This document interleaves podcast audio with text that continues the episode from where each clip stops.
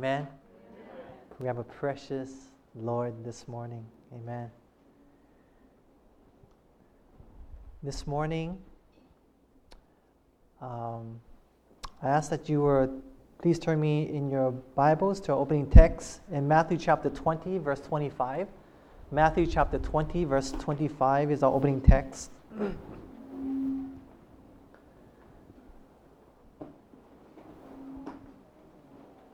The sermon entitled this morning is There Can Only Be One. There can only be one.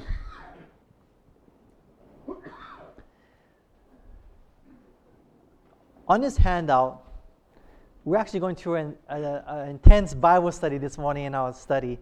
But on this handout is Wylie's definition of what Protestant is, a pro- protest, what the protest was about. There's two areas.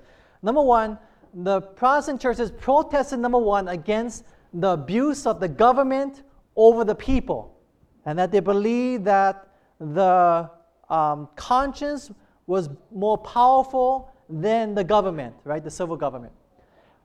The second abuse was this, and the first quote talks about that, is that the abuse of the church over the people and the hierarchy over the people.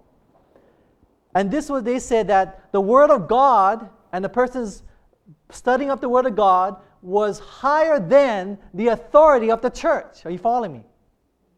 So that was a Protestant thing.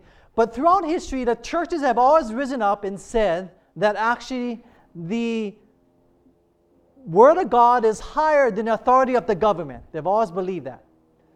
But you rarely find churches who teach and preach that the Word of God is higher than authority of the church, beloved. Now, why is that so? That's because every single church out there enjoys the privilege and abuse that they have and the authority that they have over their people and are not willing to give it up. Every church that began in history began because they saw the abuse of the mother church over themselves. They didn't like the abuse, the authority or power, and thus they broke away from that and they started another church. And that's why they started a church because they didn't like the abuse. But after a while, that very same church that broke away from the mother church was used its authority and abuse over that group of people that went away. That very same church that broke away sooner or later followed the same pattern as their mother and exercised the same abuse, of authority, and power over the very same people that they, they, they didn't like. Throughout history, if you study the history books, it always started that way. The Protestant Reformation began in that way. Every single church, after time, went back to the same old system of abusing the authority and power over the people. So this morning, as we study the authority of the church from the Word of God, may the Holy Spirit help us to see, every single one of us here this morning, how wretched, how miserable, how poor, blind, and naked every single one of us here this morning is, including myself, and how wretched His church is this morning. Let us pray. Father, we humbly ask for your Spirit to teach us, to show us what you want us to learn. In Jesus' name, amen. What did Jesus say? How the world was to run things out there, their work, their business, and everything, and how the government was supposed to run. Notice the Bible says in Acts chapter, I mean Matthew chapter 20, verse 25. Jesus is speaking in red letters. Jesus called them unto him, called them unto him, and said, He said, You know that the princes or the leaders, the original Greek is leaders of the Gentiles or the world, the leaders within the world, they exercise dominion or they use their position, whatever may be in a business, they people who work for them, they have the livelihood is based upon them listening to the boss, so they use their force for people to be subject unto them, right? That's how it works in the business, business world, right? And out in the world. They exercise dominion over them, or people have to be subject to them. And they are that, and they that are great, who are leaders, they exercise authority upon them. So they use their authority. Now, the definition of the word authority in, in the dictionary is the right to command and enforce obedience because of one's office, station, or relation. So, because of their position that they have, they have the right to exercise the power to command and also to enforce obedience. That is the position that's given them. That is what the, the world is supposed to do, and that's how they run things in the world. Is that not true, right? Do you not see that in the world? Happens a lot, right? And even maybe in your own workplaces, that's how things work. And you work for the government, that's how things work. That's just how Jesus said, that's just how it is. But what did Jesus say to the leaders of the early church and how they should actually run their church? Now, notice what it says here in verse 25 and 26. Jesus said, You know the princes of the world, they exercise dominion over them, and they are they that are great exercise authority, enforce obedience upon them. But notice what he says in verse 26. But it shall not be so, what? Among you. So whatever I said previous verse 25, whatever I said is totally completely opposite to how things should be done in God's church. Are you following me? That's what he said.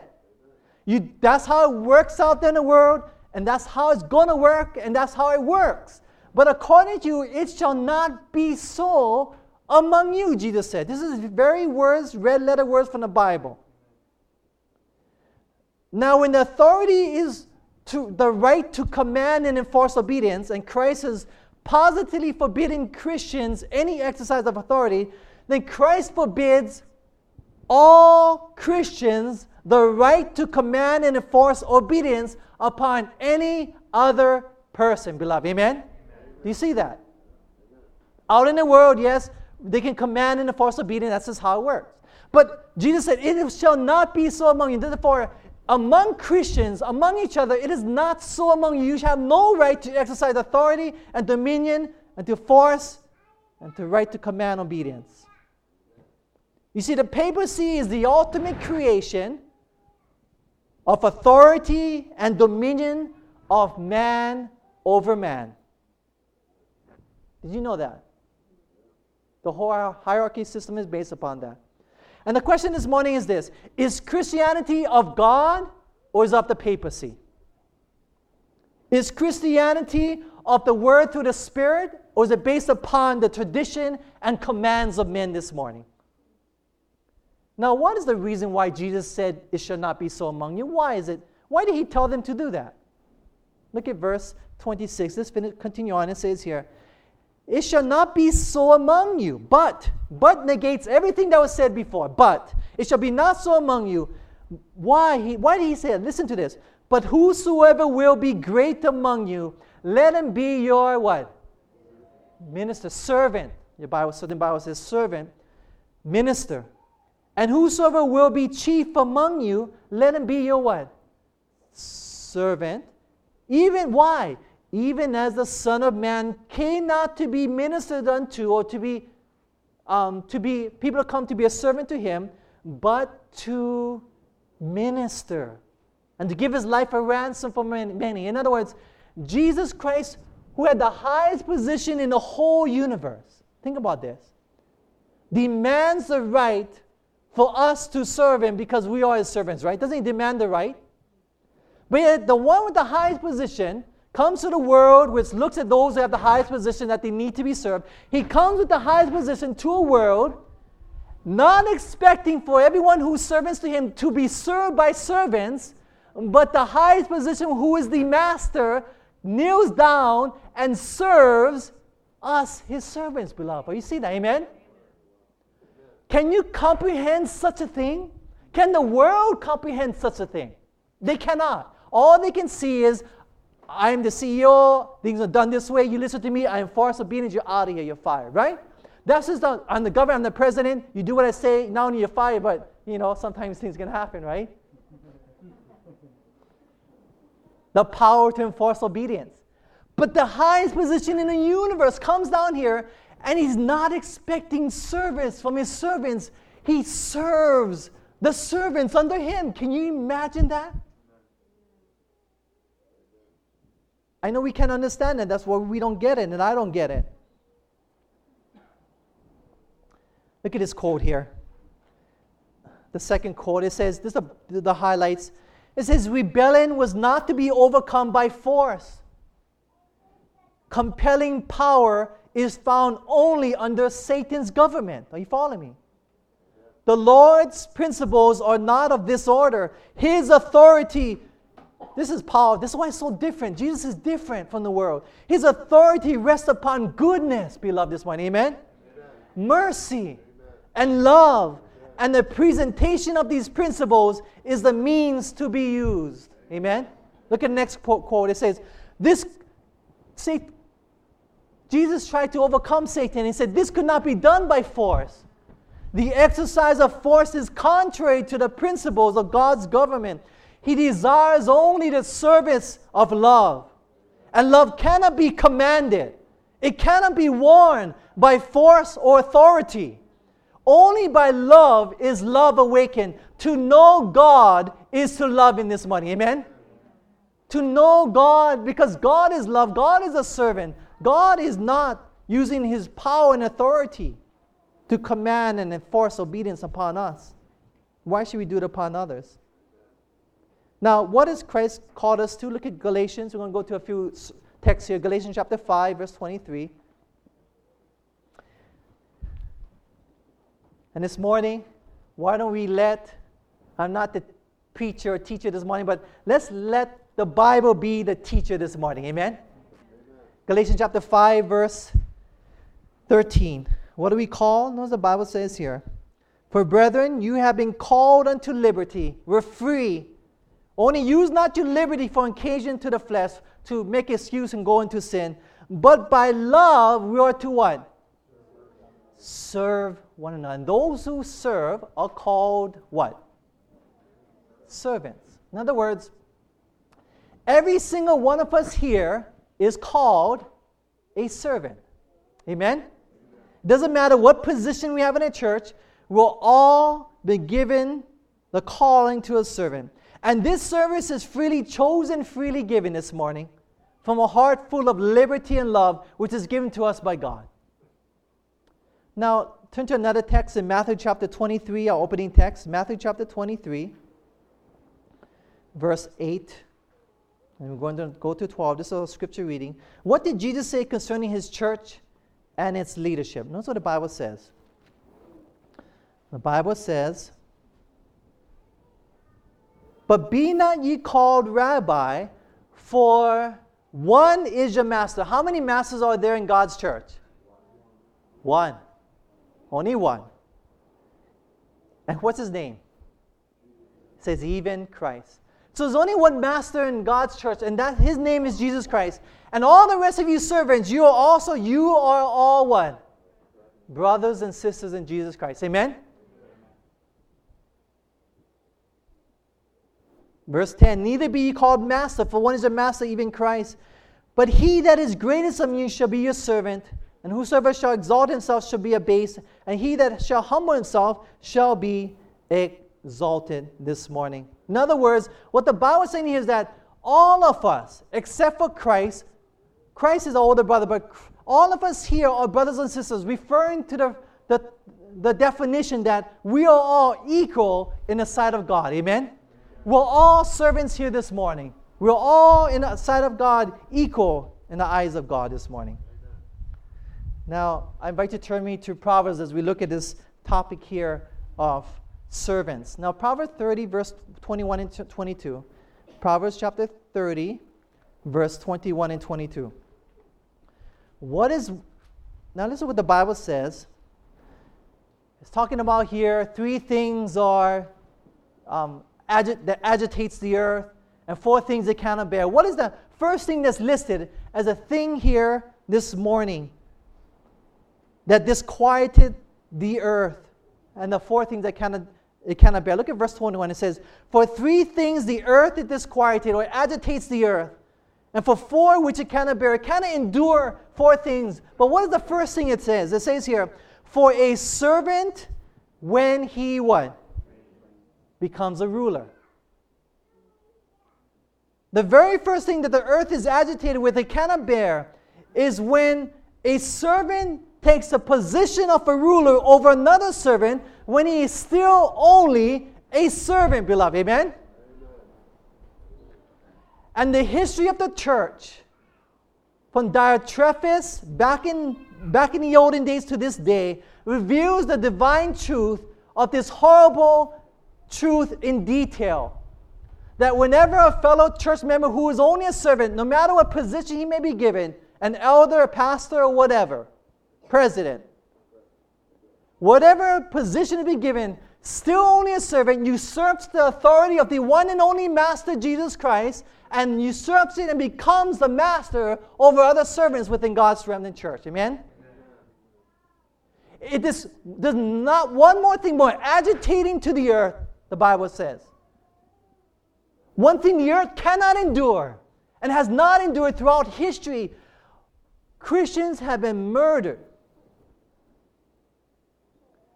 by the authority of the church. Close to 100 million people in the name of God, in the name of authority of the church. Are you following me, beloved? Whatever form, maybe be murder or maybe just control or force. No physical harm done. It is still not right in the eyes of God. Amen? And this same spirit, which is the exercise of authority of one servant over another, is the spirit of Satan and not of Christ this morning. Amen? And that is why, of the Honeycott Church, the elders, the church board, and the pastor, and I'm talking about the pastor this morning. Amen? Who are only servants this morning, beloved. Amen? are not to use the positions to command obedience over fellow servants called church members. Amen? You know, God, I believe, has a good sense of humor, right? Amen? Because the mess, as we prepare for messages, God comes and He takes His messages that sound so good and so beautiful and so powerful, and He takes the truth and He goes, wait a minute, wait a minute, Pastor Keala. this message is for you. Are you following me? This message is for you. Yes, for the body, but this message has to be taken and absorbed and uh, convicting of you. And it, this is for you. You have to transform. You have to change your life. This is where you have to grow. And when you feel you're growing in this area, then only then you have the, in a sense, not the authority, but the right to present the message to my people. Right? Amen. Your abuse of authority, your abuse of, of position. It's a powerful thought to, it's deeply humbling experience to prepare for a sermon and the whole time the, the Word of God is convicting your, your conscience and your thoughts and your feelings, isn't it? That's, that's a heavy thought. It's a humbling position to come and to be inspired by a church and church members. And you know, many of you inspire me actually, believe it or not. Many have inspired me tremendously um, just to hear how God's been using you in the ministry He's calling you to and how God's using you. And know, I realized, I came to a realization that when the, when the Bible text is talking about it should not be so among you, it was talking about me this morning. And so I came to a realization that God's church needs to be run a different way. Amen? Amen. Not the traditional way that we used so used to, but I realized that you know, if Pastor Keala would only get out of the way of Jesus, the true master, God would really bless the Honeycott Church. Amen? Amen? And with that conclusion, I realized that I must personally apologize to this church and to every single one of you. And to say that I am sorry for usurping the authority of the one and only Master Jesus Christ this morning. I realize that He's the only one has the power and authority to do any such a thing this morning. Amen.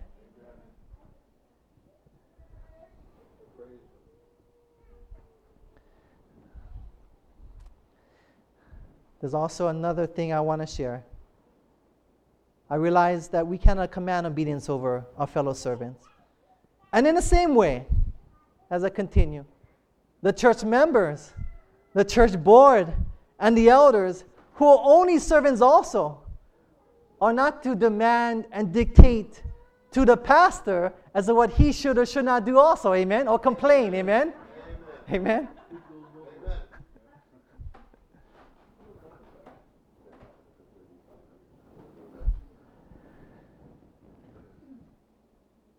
Turn me to Romans chapter 14, verse 4.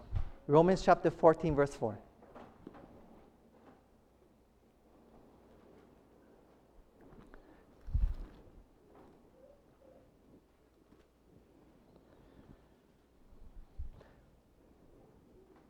It's funny is if only we were all actually worry about our own garden, our garden be without weeds. If only we worry about our own homes, our homes would be in order. And we all get together and everything would be good.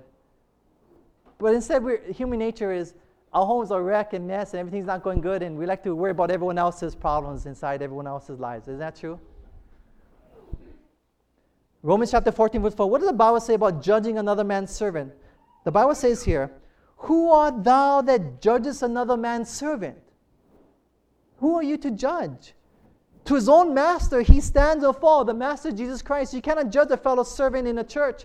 He's going to stand for his master. He'll be holding up. For God is able to make him stand. He's able to stand or fall. He's going to stand in the judgment on his own. Who are we to judge one another's servants? And we should leave all accountability, beloved, to our own Master, Jesus Christ. Now, I know there are open sins we're called in the Bible and the Spirit prophecy that as leaders we need to address within the church to protect the flock of God. We're called to do that. We're called to reprove, to exhort, to encourage, right? And we do that through preaching and teaching and counseling. But in the orders of authority and enforcing obedience, compelling the conscience, using anger to get our way, is not of God this morning. You know, over the past 10 years of ministry, I realized this one thing.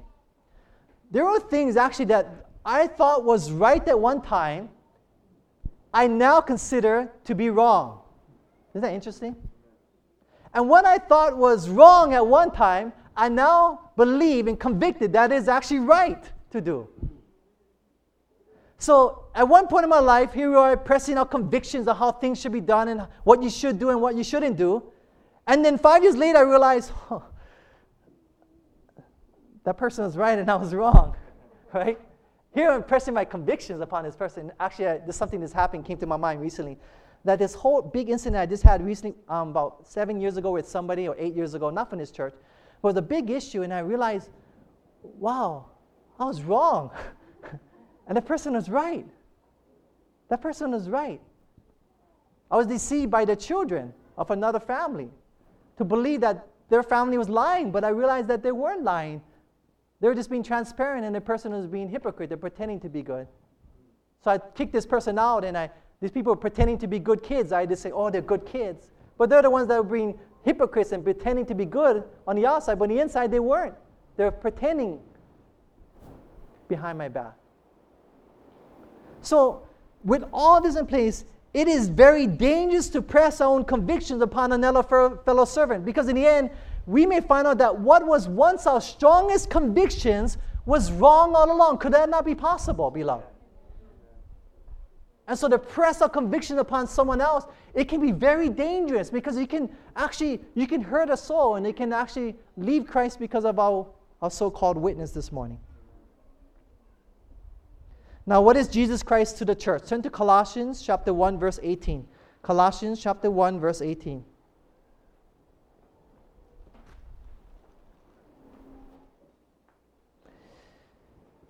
Listen to this. It says here, and he, Jesus, is the head of the body, the church, who is the beginning, the firstborn from the dead. So, in other words, who is the head of the body or the church? Who is it? Jesus Christ. Now, where is the seat of authority and intelligence and decisions made? Is it normally made in the members or your, or your arm or your leg or the whole body collectively? Or is it made in the head, beloved? In the head. It is in the head, which is Christ, and not in the body, which is the church, where all authority, intelligence, and decisions are truly made, beloved. Amen? Therefore, it is the head only and never the body who can command and enforce obedience, for no Christian has the authority to command or to legislate for anybody else. But there's only one true commander, from God in matters of religion and faith, and his name is the mighty God.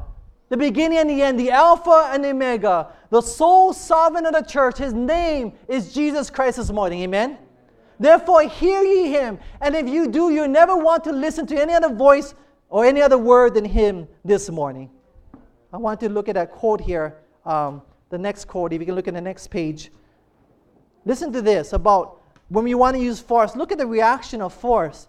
The top left, on the inside left page, the top one, it says, wherever wherever the power of intellect, or you have a strong intellect, a strong will, of authority, or enforced obedience, or a force is employed, whenever you use these things, and love is not manifestly present, the affections and will of those whom we seek to reach assume a what? Defensive. Is that not true? Repelling position. And the strength of resistance is increased the more you try and use force and authority, and they may submit on the outside, but in their heart, they are rebellious as ever. Amen?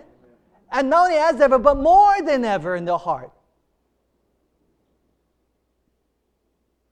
The resistance increases they become more defensive. Jesus was, listen to this, Jesus was the Prince of Peace. He came into the world to bring resistance and authority into subjection to himself. Yes, he wants people who are resistant to him to be under him, to be subject to him. Jesus wants that. But notice the method he uses.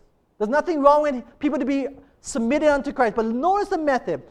Wisdom, his mind, his wisdom, his strong will, and strength his power, he could have destroyed people like that.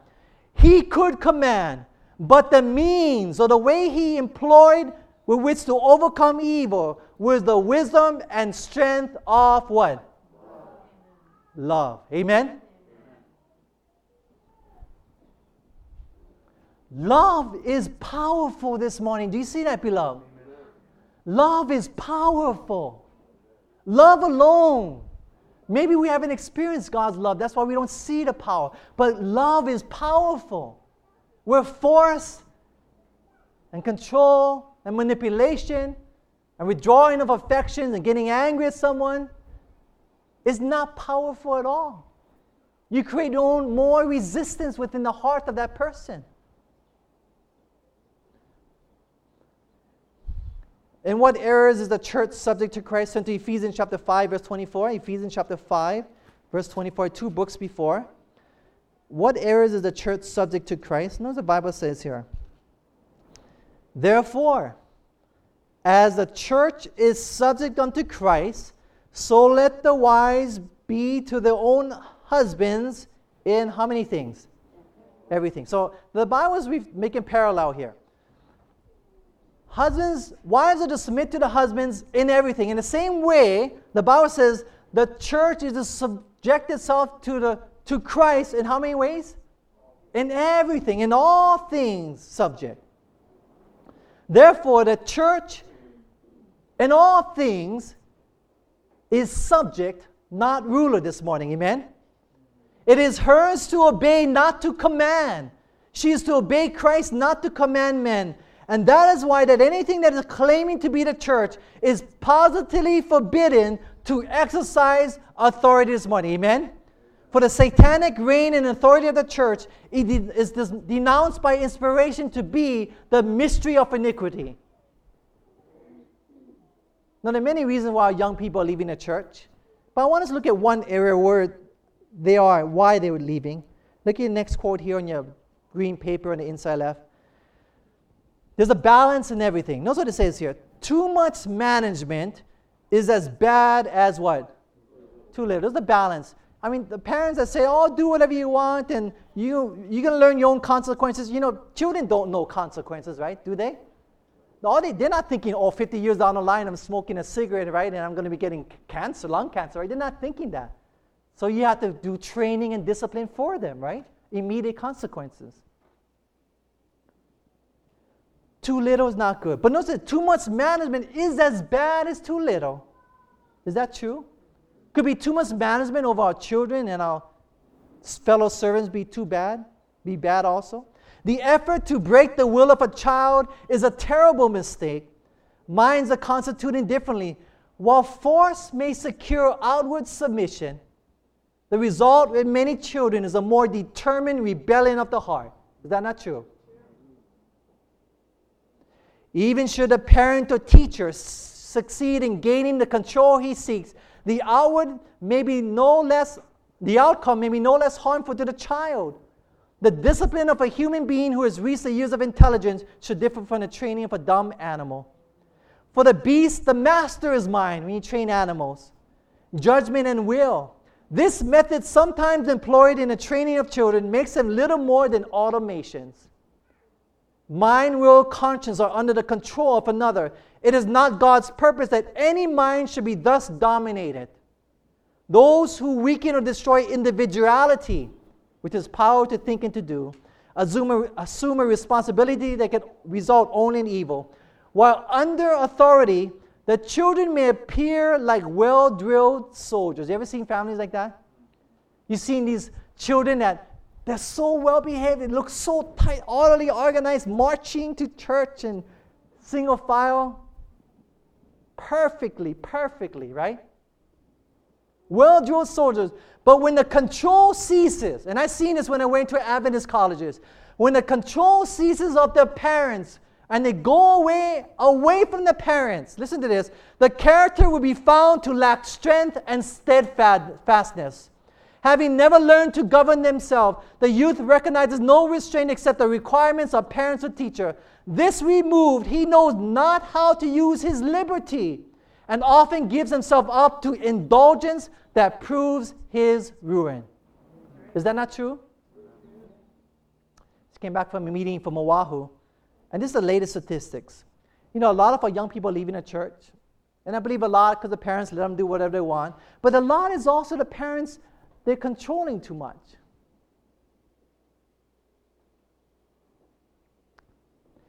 Forty percent of our young people in this church are leaving the church by the age of 24. And the more time goes on, the more higher the percentage comes higher and higher and higher and higher. Now that's a lot for this 24 years old already.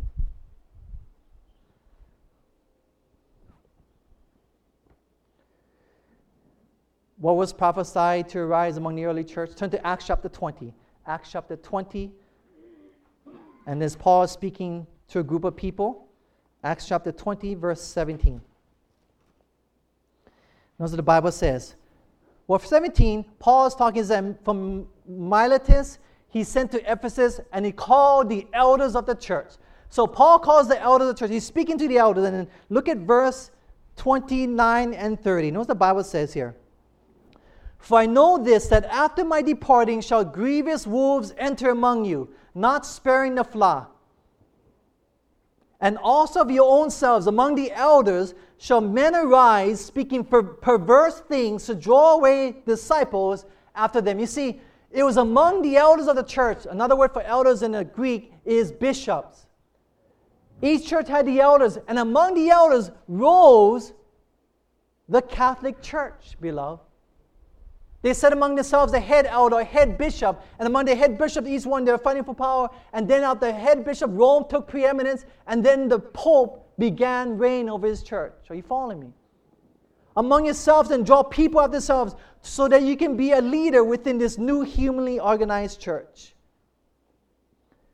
And the elders ran the church that way. Look at the quotations here from Cyprian. I want you to read this on the, the inside right. It says the church, this is what they're thinking. They said the church is founded upon the bishops, the elders, and every act of the church is controlled by these same rulers. Are you following me? The hierarchy system of control. The next quote it says, Whence you ought to know that the bishop is in the church and the church is in the bishop. And if any man be not with the bishop, he is not in the church. Are you following me? And we learned before that God's church is universal, right? It's not this determined upon a certain people in a church who's written on the names on a, on, a, on a pen and paper on top of a book on this earth, right? God's church is universal. And so they say, who is not with us, who don't believe with us, agree with us, is not in God's church. But is that true, beloved? And if the bishop and the hierarchical system, hierarchical system was to disappear, would God's church disappear this morning? Will God's church even disappear, even in our own church this morning, beloved? Next quote. Neither have, listen is it, heresies arisen nor schisms originated from any other source than this, that God's priest is not obeyed, whom in according to divine teaching the whole fraternity should obey. No one would stir up anything against the call of the priest. No one would rend the church by division of the unity of Christ. In other words, there's only people called heretics, and they're creating independent ministries, whatever, they don't agree with the church leadership. Are you following me?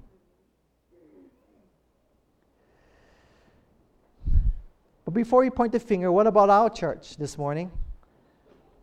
There is a man named Loughborough who wrote a book when we first saw it. One of the people who began this movement, the Seventh Adventist movement, J. N. Loughborough, he wrote a book called The Church's Organi- Organization, Order, and Discipline. How the church was to be organized. Notice what he wrote. And he said this The five steps to apostasy. This is what he said. He said, Forming a creed is the first step. Any statement of beliefs that we believe in, not found in the Word of God, any human created document, expressing their faith in man made phrases instead of adhering to the Word of the Lord. That's the first step. Second step, making that man made creed a test of fellowship, not the Word of God, but the man made creed, and denouncing all as heretics who not assent to the exact wording of the creeds. Are you following me? The third one, making the creed a rule by which all heretics must be tried. Many were thus declared sinners whose faith was more in harmony with the direct statements of the Bible than that of those who de- decreed against them. Number four, constituting themselves a tribunal for the trial of heretics and excluding from their fellowship all who would not assent to their creeds. Not content to debar such from church privileges in this world, they declare them subjects for the lake of fire. They said, You get out of this church and you're going to go to hell. That's what they basically say.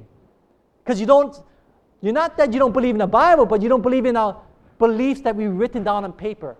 The fifth one is this is our own people who started our church, beloved. Five, having thus kindled a hatred in their own hearts against all who did not conform to their creeds, they next invoked and obtained the aid of the civil power to torture and kill with sword, with hunger, with flame, and with beasts of the earth those whom they have declared unfit to remain in the world. That's how religious intoleration, religious persecution always begins in our church. And then I want you to read this next quote. I want you to know where we're at. George Knight, who's a foremost professor on church history, he wrote this statement, very shocking. We have 28 fundamental beliefs, right? That's what he wrote. He said, Most of the founders of Seventh day Adventism today would not be able to join the church today if they had to subscribe to the denomination's fundamental beliefs. Are you following me, beloved? This is his very own words. See, the point of my sermon this morning is not so much to determine as to who is right and wrong, whether people who began a movement or us are right or whatever. But I want you to see this this morning, this is it that our fundamental beliefs are different from what it used to be. Are you following me? That our church manual has been modified thousands of times. That our doctrinal beliefs from the Biblical Research Institute have changed, beloved, this morning. Are you following me? And my Bible tells me in Malachi chapter 3, verse 6, and God says, For I am the Lord, I change not this morning. Amen? And for this very reason, that we should not put our trust in the writings of man, but instead we should put our trust only in the Word of God this morning. Amen? For cursed be the man that trusted in man, but blessed the man that trusted in the Lord this morning. Amen? That's what Ellen White says about creeds, by the way. The last quote. She says, the Bible, and the Bible what? With the spirit prophecy. The Bible and the Bible alone is to be our what? Creed. Don't get me wrong, I believe in the spirit prophecy. But she points to the Bible and the Bible only for as the only creed within our beloved movement, beloved. Are you following me? I cringe when I hear church members say, well, the church manual says so and so. Well, the Bible says so and so. Well, the church manual says so, so that's the right way to do it. I cringe when I hear that. I cringe when I see here, or the fundamental belief says so and so, or our, our uh, Re- Biblical Research Institute said this. Beloved, whatever happened to thus say the Lord and what the Bible says so, beloved, this one. Amen?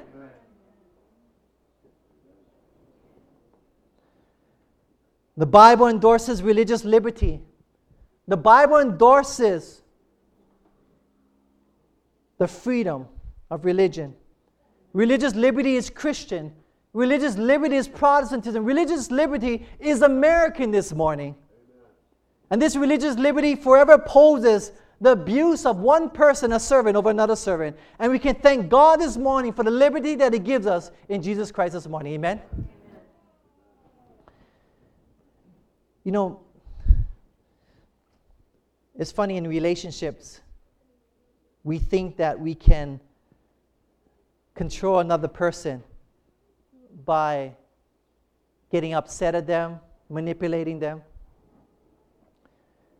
It's sad to hear people say, you know, I don't want to do this. Why do you want to do this? Because if I do this, I don't want to get my husband upset.